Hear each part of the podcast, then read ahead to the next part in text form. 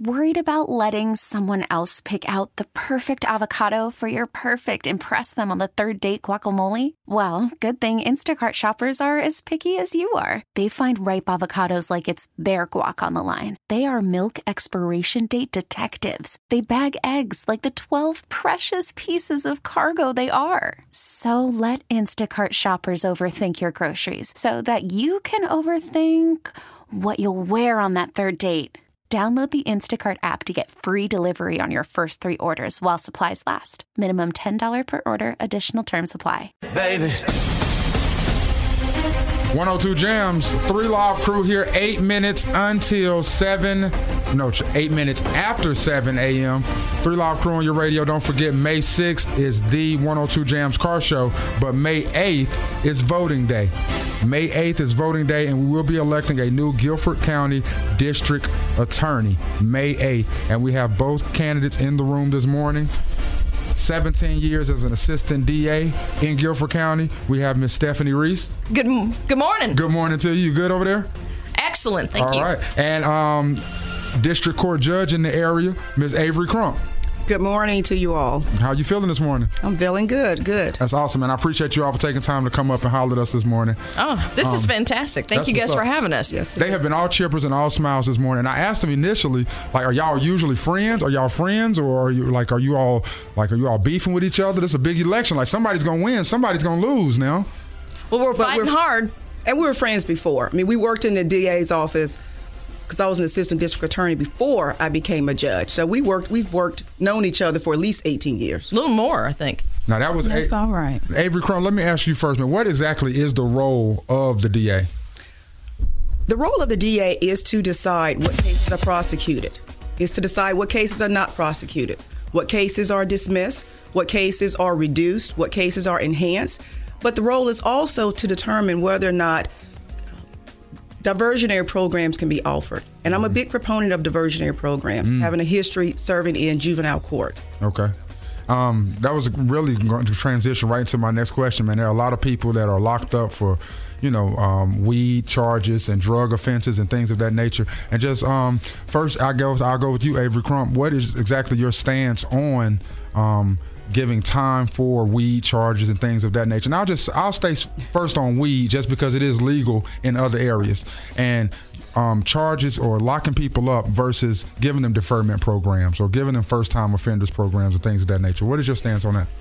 Well, I believe that everyone's entitled to a first offenders program, especially if you if you haven't been convicted of anything. If you haven't been convicted of a type of drug offense, you're entitled to that. Mm-hmm.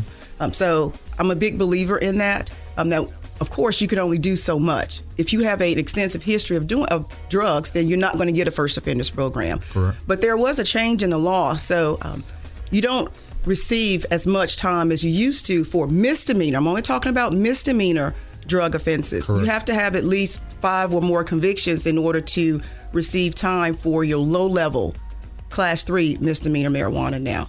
So, but the judge doesn't have to give you time. They can give you a fine. It's strictly discretionary. What do you think, Stephanie Reese? I think that uh, we definitely do not need people in jail for low level drug offenses, especially for marijuana offenses. And so I know when I've been working at the district attorney's office these past 17 years, we've always pushed to make sure we get low bonds or no bonds on folks who have those type of charges because they just. We, we don't have room in the jails. We don't need them in those jails. We have much more serious crime we need to focus on. And I think that um, as the district attorney, the leadership I would bring would be focused on those much more serious crimes, making sure, especially low level drug offenses, that we're doing everything we can to get people into deferred programs, get them into something that's a more positive life that pushes them to be a much more involved and, you know, I understand look, it's legal in some states. Uh, eventually, I think we'll probably be legal here. Mm-hmm. But until then, we need to focus on the crimes that hurt people um, and make those the priority. And the other crimes we need to work to get people so that they can get jobs, so they can go to school, so they can get housing. Um, and that's what the DA's office under me would definitely be focused on. Is there a racial divide in Guilford County, Stephanie Reese? I think there probably still is. I, I'm hoping that by reaching out and working with a lot of our community leaders, like the Reverend Dr. Brown, um, and working on programs uh, like Cure Violence, that we're going to be able to bridge any divide that exists. Um, I think that's one thing the DA's office has been missing that I really want to do is reaching out to the community, being the open door, talking to folks, finding out what the real issues are, and then also redirecting our efforts. So we're making sure that people in the community get a fair chance and that when I was hired, the guy who hired me, Jim Kimel, his philosophy was always we need to um, uh, help people where we can every chance and only prosecute when we must. And I think that is the right philosophy mm. for the district attorney's office, and that's what I want to bring to it. Racial divide, Avery, what do you think? There's definitely a racial divide. You see that as a judge, and I sit, I'm sitting in the courtroom, and 90% of the defendants in your courtroom are African American. So, yes, there's a definite racial divide. But what is important when people come before me, they know they're going to receive fairness, they know they will receive justice. And that's what's important in the district attorney's office. I don't just speak it, but I walk it. And, and that's what you need. Uh, Ms. Reese, uh, both of you actually, uh, but starting with you, Ms. Reese, uh, what is the problem in the judicial system in Guilford County that you see, and why do you think that people don't trust it so much? I think uh, it kind of goes back to the idea that not many people like you you had to ask today what does the district attorney do mm-hmm. i don't mm-hmm. think people really understand what happens when you come into the judicial system i think that um, part of being the district attorney has to be that we start being part of the community as a whole um, and that we also start involving the community in coming up with solutions to our problems we have too many young people who you know go from school to jail um, now that we've dropped the juvenile age, we have an opportunity to sort of change that.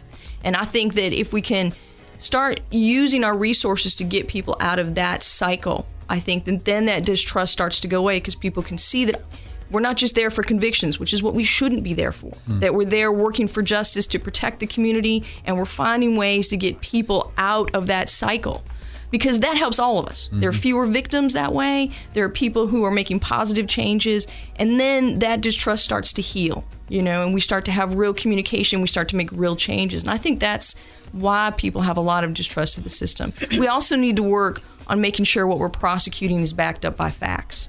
You know, holding everybody in the system accountable, law enforcement, prosecutors, people on the bench. Um, and I think that there's a sense that that doesn't happen now, and I think that's where a lot of that distrust comes from. We will get Avery Crump's answer on the other side of this Kendrick Lamar love. And if you have any questions you would like to ask the future district attorney of Green Guilford County, one of these women are going to win, and it's going to be historical because no woman has ever sat in that seat. So congratulations are in order early. T-Mobile has invested billions to light up America's largest 5G network, from big cities to small towns, including right here in yours. And great coverage is just the beginning. Right now, families and small businesses can save up to 20% versus AT&T and Verizon when they switch. Visit your local T-Mobile store today.